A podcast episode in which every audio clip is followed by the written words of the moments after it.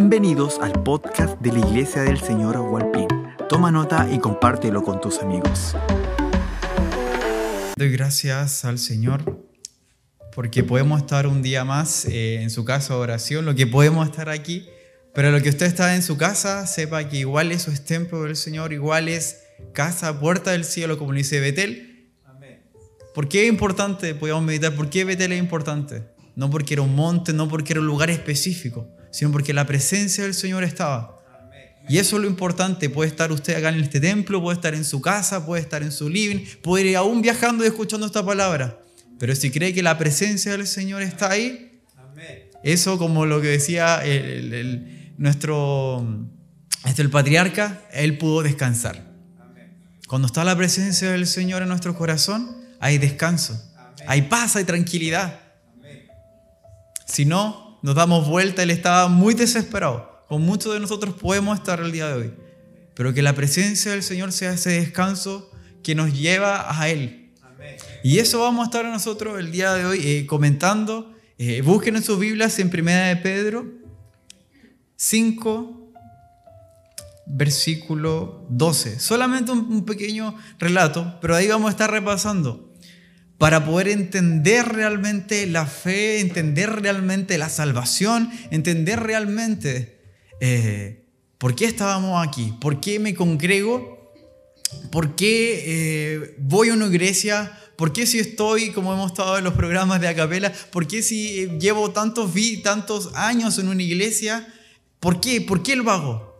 Me encanta, y lo decíamos el día miércoles en la radio, que Dios no es un Dios que solamente te dice, ven y sirve, ven y no te da razones y te deja a la deriva, sino que Dios es un Dios que te dice por qué tú debes servirle. Te da razones, y razones lógicas.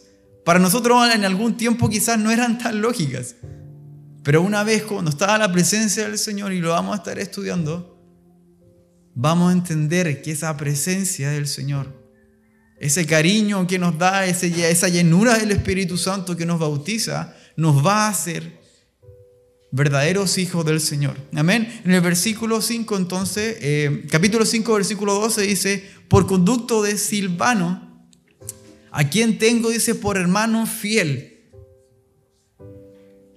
Os he escrito brevemente, le dice. Son solamente cinco, cinco capítulos en esta pequeña carta que hay.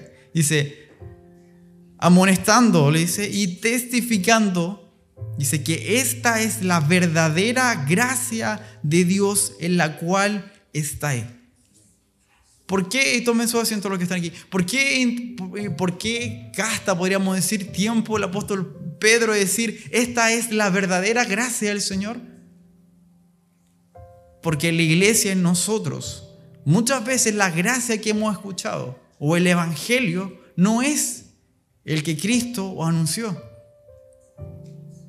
Muchas veces la gracia que yo he podido eh, leer, he podido escuchar, tiende a irse a extremos, tiende a sobrevaluar mi experiencia respecto a lo que Dios es. Tiende a ser centrada en mí mismo. Pero Pedro, aquí en esta carta, en breves cinco capítulos, nos corrige.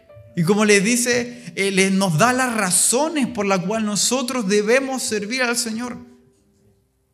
No los deja solamente, tienen que hacerlo porque sí. Y vamos a relatar brevemente, quiero que me acompañen en los primeros dos versículos, dos capítulos de la carta, para entender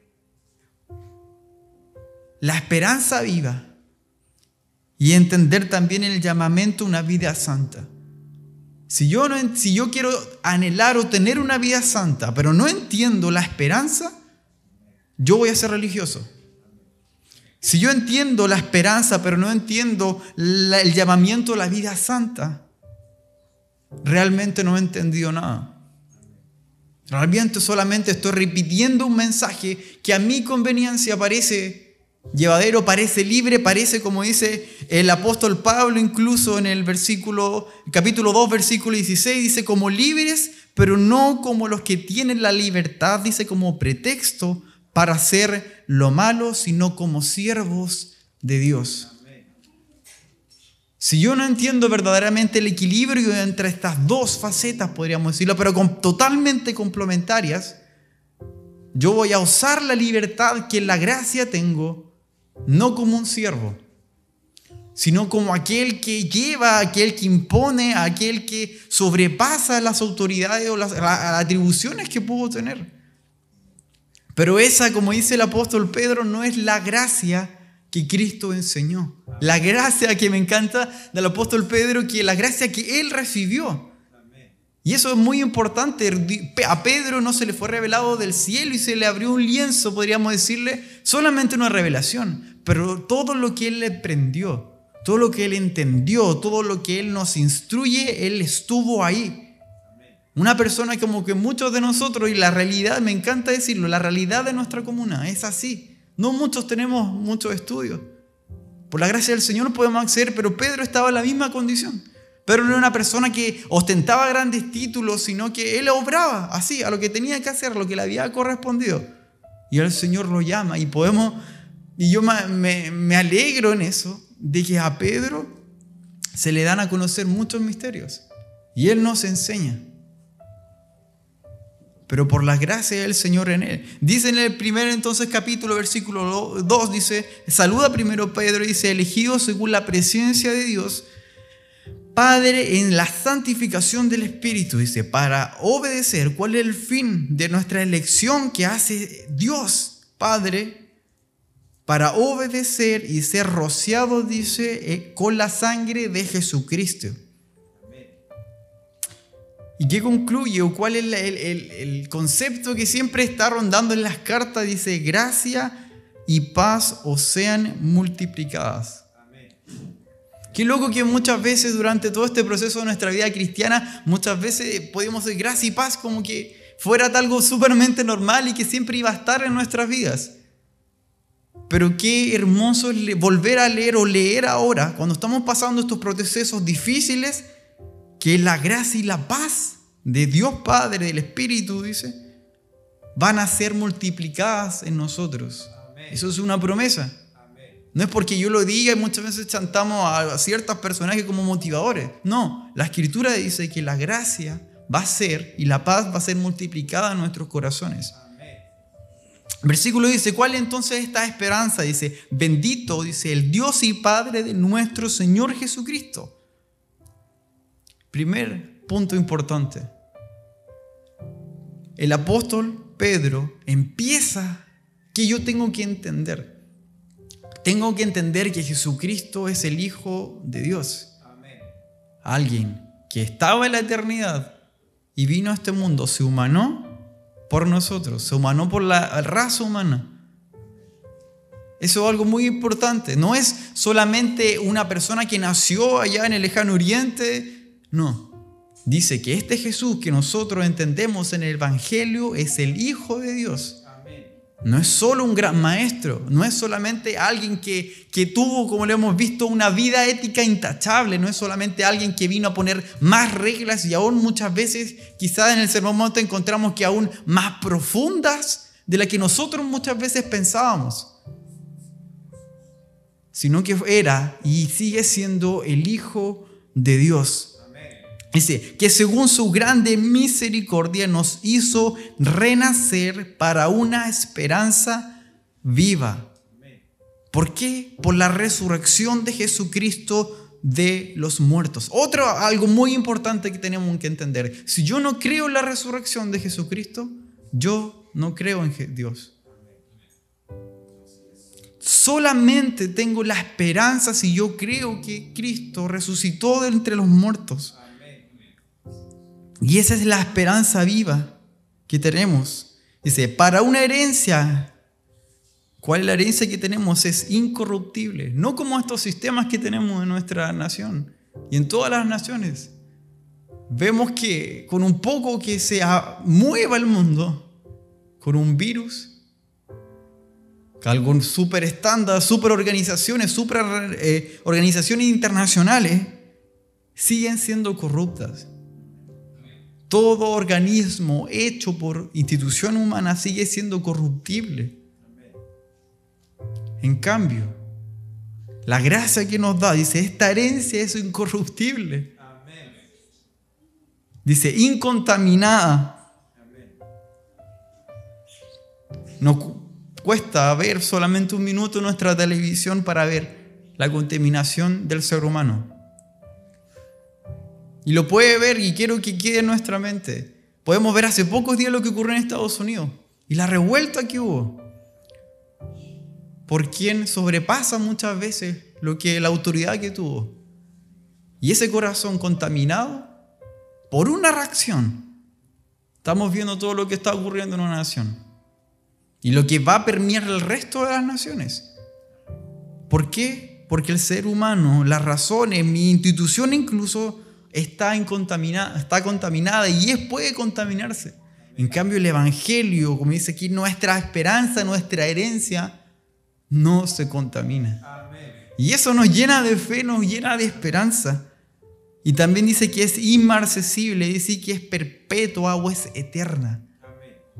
No es como un gobierno que pudo pasar, confiar en él en un momento y me arregló, quizás me dio algunos bienes y estoy esperando la caja que venga. Pero eso se va a terminar. ¿Qué va a pasar si yo confío que un gobierno me dé una caja? Eso se va a terminar.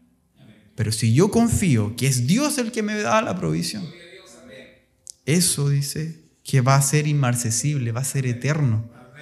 No un gobierno que nos da.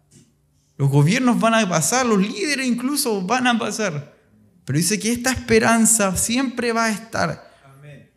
Y quien me encanta este versículo dice que esta esperanza, esto es tan hermoso, que no se corrompe, que no está contaminado y que aún es eterno, dice que estaba reservada para ti. Amén. Gloria a Dios. Wow. Cuando pensamos que eso perfecto que diseñó el Señor, que no se corrompe, que quizás yo no lo entiendo muchas veces y se nos borra de nuestra mente, estaba diseñada para que tú y yo en esta casa, en esta oración, en nuestras casas que estamos, sea diseñado para nosotros, para nuestro bien. Ahí no hace dudar muchas veces en, o cuestionarnos muchas veces si es que creer o no creer en el Señor. Cuando entendemos, cuando realmente entendemos el plan del Señor, no hay quien diga no puedo, ¿por qué? Porque está rechazando la perfección. Es interesante meditar en eso. Si tú rechazas el Evangelio, no estás rechazando un sistema humano hecho por hombres.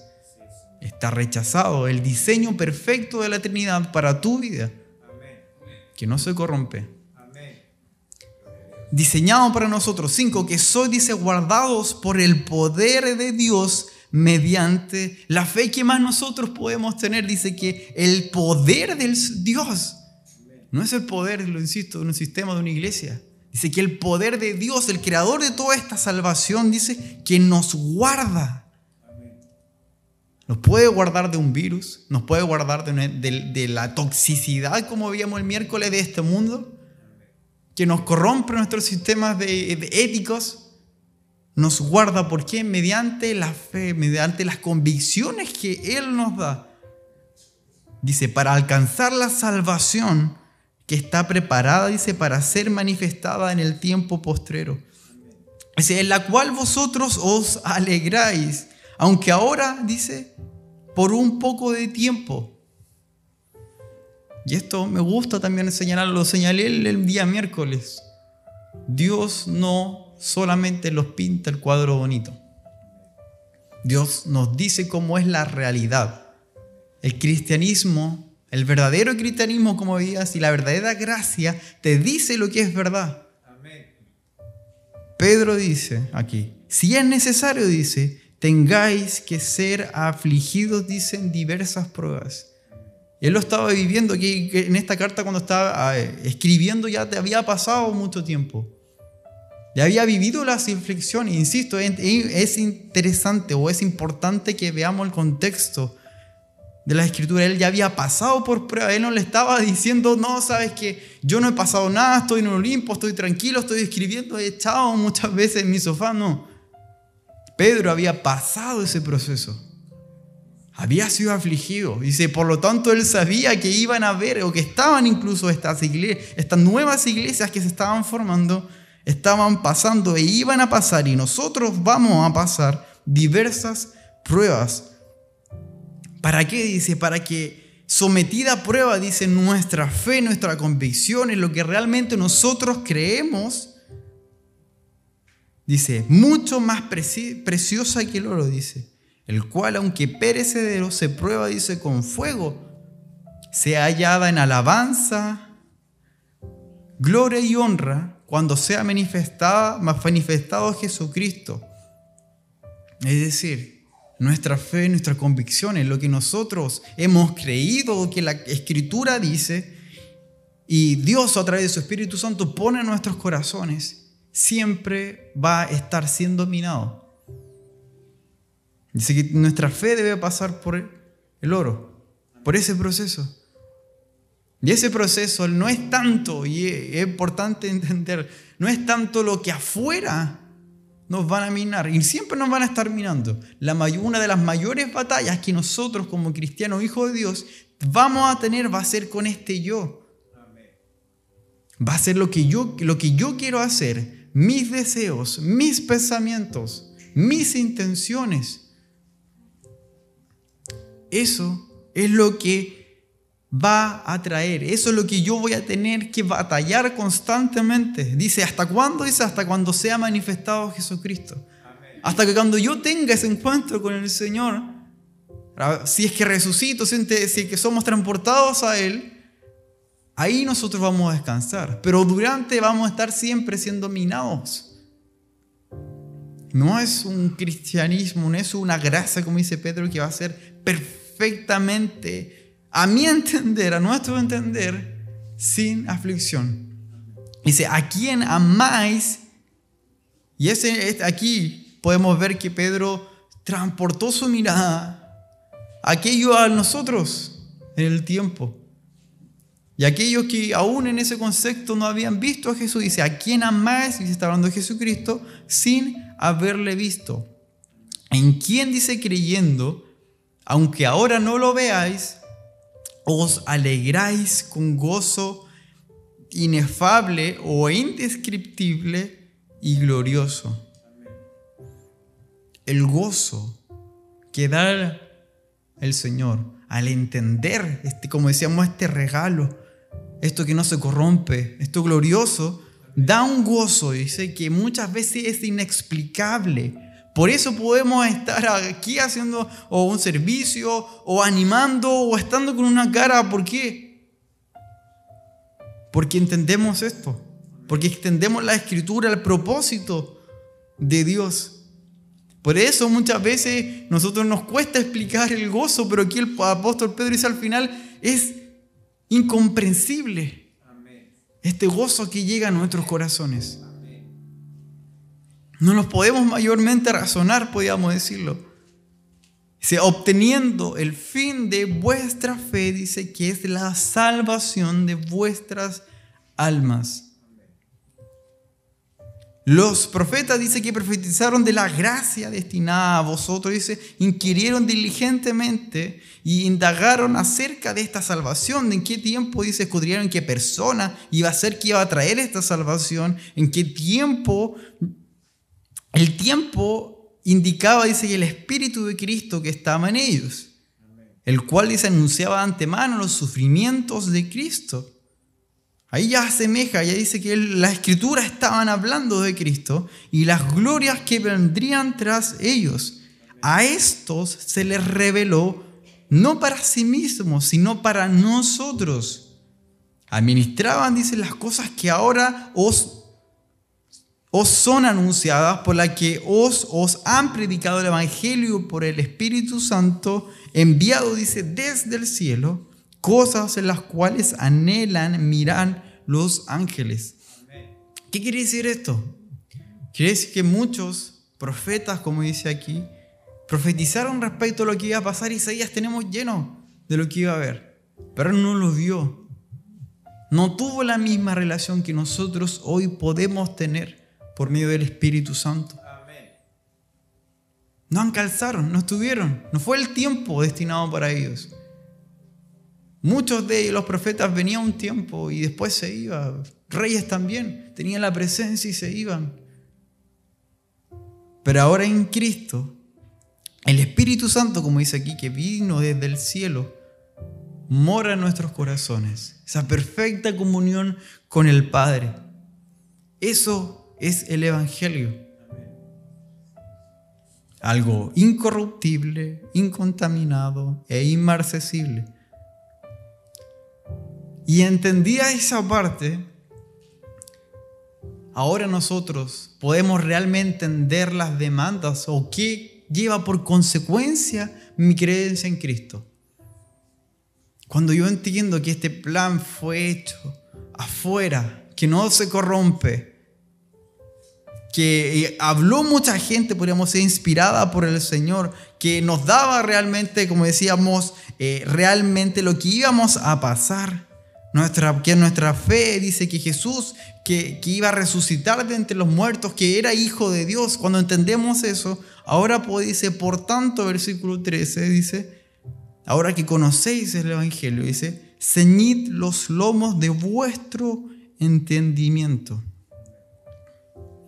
Sed, dice, sobrios y esperad por completo en, la gracia que os traerá cuando Jesucristo sea manifestado. Muchas veces nosotros los exaltamos o nos exasperamos tan rápido Queremos correr las carreras que otros corrieron en el mismo tiempo. Queremos orar como alguien ora. Predicar como alguien ora. Como predicar como alguien predica. Ayunar tanto tiempo como alguien. Pero aquí dice que nosotros debemos esperar, dice, con entendimiento, siendo sobrios y esperar en la gracia. En el tiempo del Señor. Dice, como hijos sea, que es ser sobrio, que es entendido y por lo tanto es obediente. Como hijos, dice, obedientes. No os conforméis, dice, a los deseos que, tení, que los deseos que antes tenías estando en vuestra ignorancia. Antes, como podríamos decirlo, antes que conociese el capítulo 1 la primera parte sino dice, como aquel que os llamó, dice, es santo, aquel que diseñó todo este plan perfecto es santo, también vosotros, sed también vosotros santos en toda vuestra manera de vivir. Porque está escrito, sed santo, dice, lo dijo el Levítico, lo dijo el Antiguo Testamento, dice, sed santos como yo soy santo, dice. Y si invocáis por Padre aquel que sin acepción de persona juzga según la obra de cada uno, condució, dice, en temor todo el tiempo de vuestra peregrinación. Estábamos muertos, ahora somos peregrinos en esta tierra. Pasajeros, como la escritura de menos relata, como si no, no viviéramos acá. Quien dice que nuestra ciudadanía ahora es en los cielos. Pero aún así yo no me puedo hacer el loco o la loca,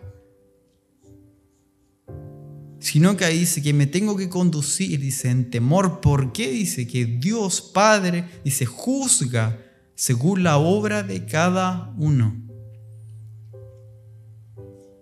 Sabiendo, dice, que fuiste rescatados de vuestra vana manera de vivir.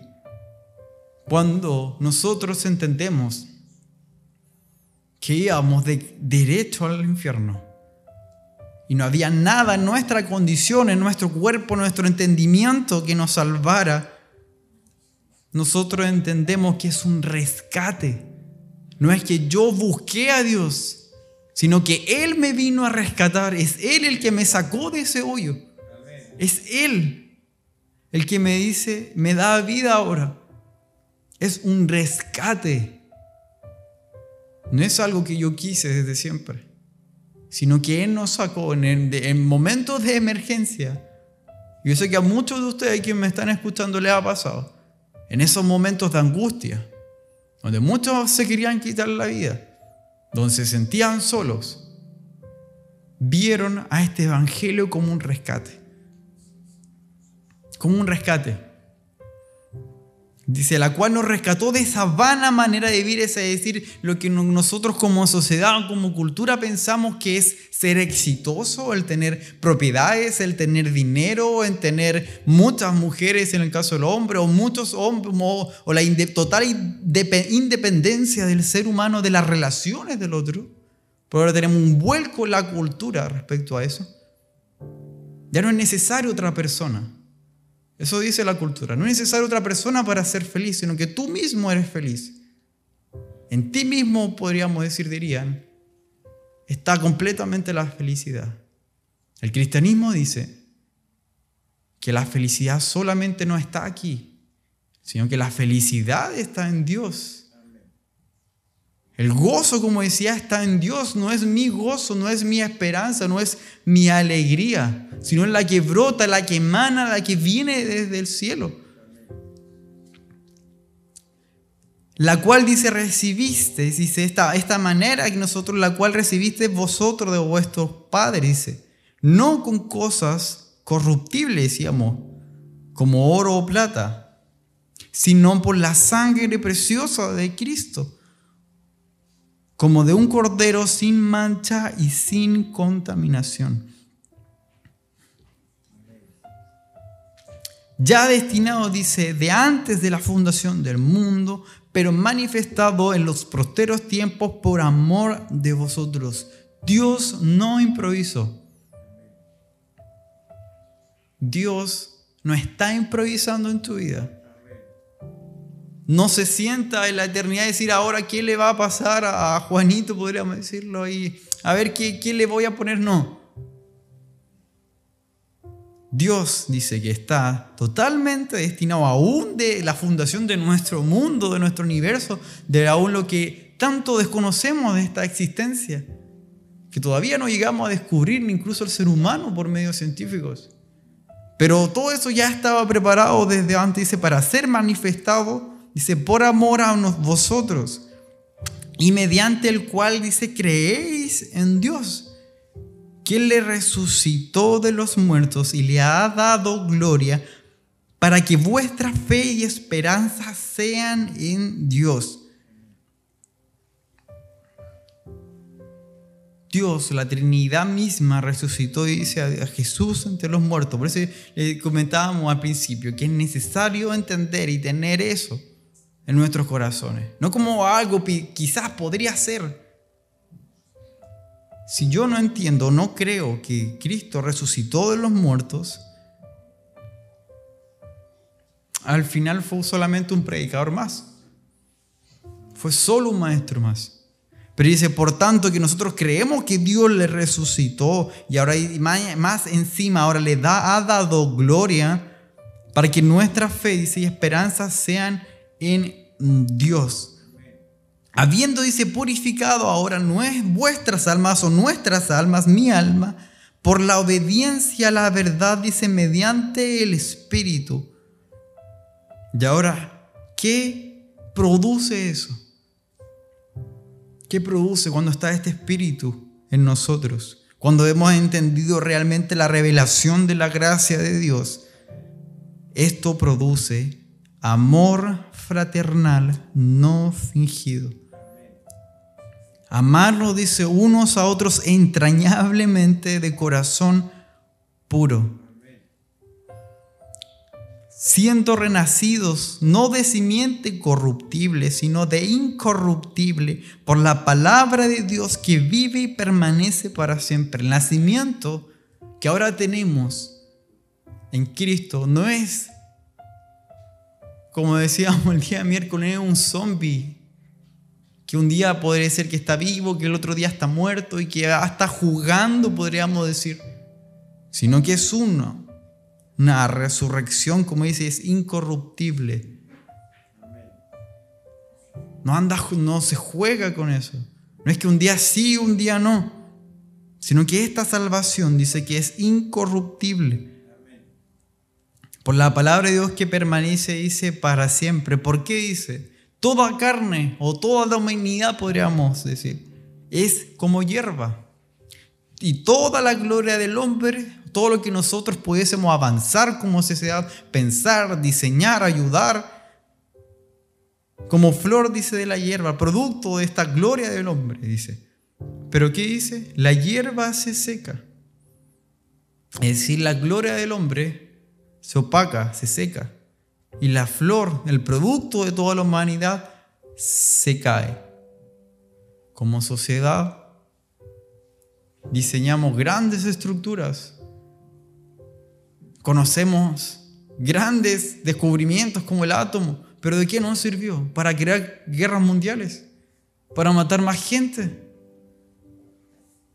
El ser humano, como dice, la hierba y la flor se caen, el producto del ser humano que se corrompe, que se encierra en sí mismo, en la venta, en la transacción, en la economía, se corrompe fácilmente. Y se seca y se cae. Pero dice, más la palabra del Señor permanece para siempre.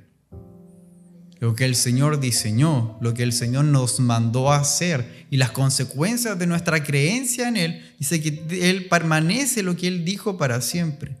Y esta es la palabra que por el Evangelio os ha sido anunciada.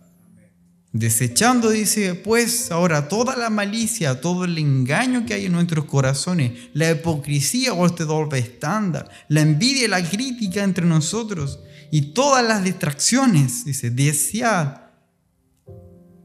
Otra evidencia que nosotros podemos entender si hemos conocido el Evangelio real, puro, como decíamos, es que yo deseo como niño recién nacido la leche espiritual no adulterada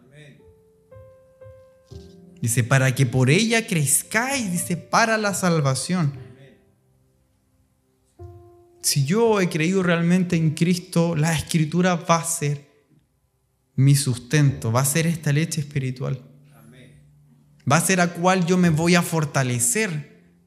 Mientras yo entiendo más a Cristo, mientras yo leo la escritura, me voy llenando de los pensamientos de Dios. Mientras el Señor se va revelando a mi corazón esto que parece un velo, que parece difícil de entender muchas veces, me voy dando cuenta, dice, que voy creciendo en la salvación y, y se va quitando ese velo que había en nuestros corazones. Y Pedro deja un interrogante que es el interrogante que quiero que dejemos y que pensemos en este momento, en su casa, dice, Dice, si es que habéis gustado la benignidad del Señor. Quizás podemos llevar mucho tiempo en el Evangelio, pero nunca realmente hemos gustado de la benignidad del Señor, de creer realmente en Él.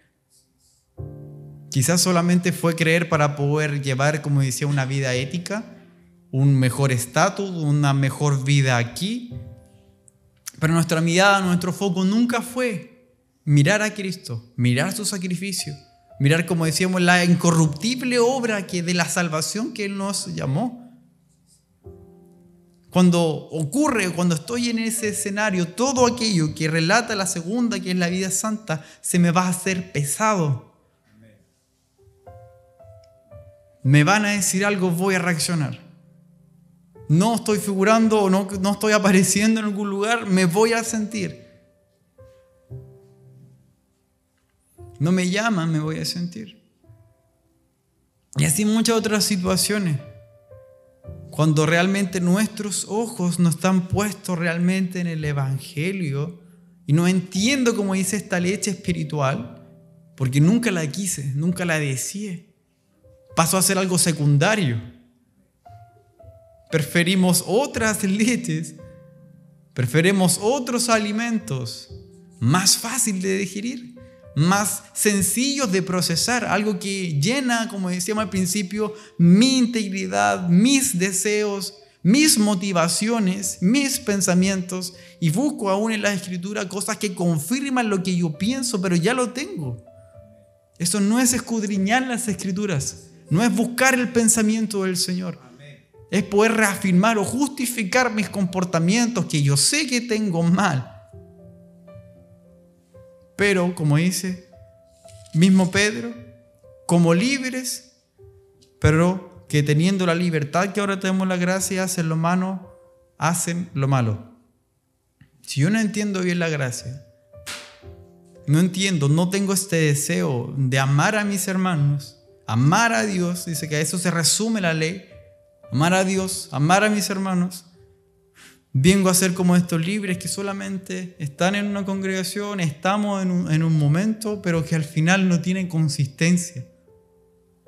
Sopla el viento, nos vamos para un lado.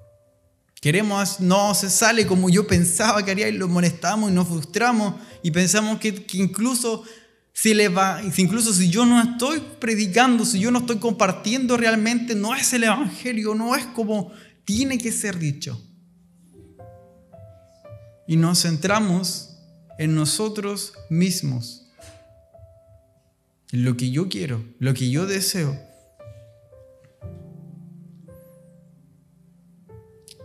Pero en cambio, ¿qué hizo el Señor? En el versículo 2, 22 habla, está llamando, hablando de la tribulación, entre otras cosas. Dice, el cual, dice, no hizo pecado ni se oyó engaño en su boca. Aunque le abofetearon, aunque le dijeron muchas cosas, aunque no le dieron muchos puestos, que aún él estaba en la sinagoga, lo apedreaban, le, le, lo blasfemaba, le decía que porque le echaba los demonios por nombre de Belcebú, le dijeron. Aún sus amigos lo traicionaron. Aún su familia no le creyó. Todo una vida contraria él. ¿Podemos nosotros soportar? Si realmente creemos en el Evangelio, sí. Podemos soportar. Podemos vivir, como dice al principio Pedro, podemos estar gozosos aún en medio de las tribulaciones. Pero si hemos creído realmente en el Evangelio, si realmente el Evangelio hizo fruto nido en nosotros, si no, solamente nos vamos a deslizar. No solo la puerta es estrecha, sino que el camino es estrecho.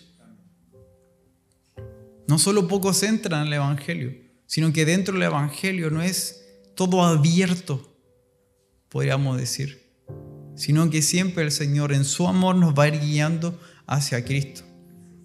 Así que en el día de hoy, si, te, o nos encontramos en esta posición de que realmente lo que había creído del Evangelio, de la gracia del Señor, no era lo que el Pedro nos está manifestado, te pido que puedas cerrar este, en este momento tus ojos y meditar. No hacer frases o oraciones a la ligera por, por algún momento, no. Es realmente quiero seguir en mi condición liderados por gobiernos que no saben lo que hacer, por políticos que no saben lo que hacer. ¿O quieres estar dentro de este plan incorruptible, incontaminado, eterno? Señor, te damos gracias, Padre, porque tu gracia, Señor, sobrepasa nuestro entendimiento. Siempre vamos a quedar cortos, Señor, cuando queremos explicarla, Señor. Pero eso es parte de la gracia. ¿Por qué? Porque es un regalo tuyo, Señor. Es algo, Señor, que está en nuestros corazones, Señor. Y como decía acá muchas veces, no podemos casi explicarlo, pero está en nuestros corazones. Ha sido sellado en nuestra vida, Señor. Y aunque no somos perfectos, Padre, confiamos en ti, que tú nos vas librando, nos vas quitando esta atadura, nos vas guiando a ti, Señor. Padre, queremos creer constantemente en este plan de salvación, en este plan eterno, Señor. Ayúdanos, Señor, a no contaminarlo con nuestras ideas, con nuestros deseos, con nuestra cultura, con nuestra ética, sino poder, Señor, entender tal cual como tú quieres que nosotros entendamos. Como tú quieres obrar en nuestros corazones, como tú quieres que iluminemos, Señor, este planeta. Oro, Señor, por la cual de todos los que estén escuchando, Señor. Toca sus corazones. Amén. Corrompe, Señor, sus corazones. Quebra, Señor. Tu palabra tiene ese poder. No yo. Tu palabra tiene ese poder. Amén. Amén. De poder, Señor, entender esta palabra. Si no solamente son letras, Señor. Pero te pido, Señor, en tu misericordia, que abras corazones. Amén que ilumines con tu verdad, Señor, y podamos, Señor, estar confiados, Señor, en esta esperanza viva, Señor, caminando con una vida santa, Señor. Gracias, Padre Santo, por tu evangelio. Gracias porque depende de ti y no de nosotros. Amén. Muchas gracias, Padre, porque depende de ti. Queremos Amén. depender como iglesia, como hijos tuyos, Señor, de ti cada día. Amén. En oración, en ayuno, en búsqueda. Amén. Para ser pequeños, como dice Pablo, y, ser- y que tú seas, Señor, grande o completo, o que todas nuestras áreas de nuestra vida seas tú llenándola. Amén. Padre, muchas gracias por darnos esta oportunidad de estar en tu palabra. En a pesar de las circunstancias, seguir manteniendo tu gozo. Y tú quieres que este gozo y esta paz que, dice que está en tu escritura sea para todos mis hermanos que están aquí en esta hora y están en sus casas. Y queremos creer tu palabra, Señor. Ayúdanos a entenderla. Muchas gracias, Señor. Amén. Amén. Damos gracias entonces por todo lo que podemos entender, por estar y por el tiempo también que usted en su casa dedica a la escritura, dedica a estar los martes y jueves en los estudios, a estar orando también junto con nosotros en las caderas de los fines de semana. Le animo que pueda estar atento ahí de ese punto Walpín. Estamos constantemente subiendo devocionales. Si quieres, como dice, si realmente deseamos, como dice su escritura, esta leche no adulterada, en nuestra página constantemente estamos subiendo material. Así que le animo que pueda hacer parte de, nuestra iglesia, de parte de llenar su corazón del Señor. Los días sábados también estábamos con los jóvenes, así que algún joven que está viendo puede unírselos también. Estudiamos también qué es la escritura. Los reímos, lo pasamos bien, pero siempre centrado en la escritura. Así martes, jueves, lunes también hay oración y otras de las actividades que se van realizando como iglesia, no solo para entretener a alguien que está en cuarentena, sino alguien que desea conocer más del Señor en esta cuarentena. En ser mejor en esta cuarentena, que no sea solamente un paso y seguir siendo los mismos, sino siendo alguien nuevo en el Señor, perfeccionando, como dice, la gracia del Señor. Así que muchas bendiciones. Gracias por escuchar hasta el final. Te esperamos la próxima semana.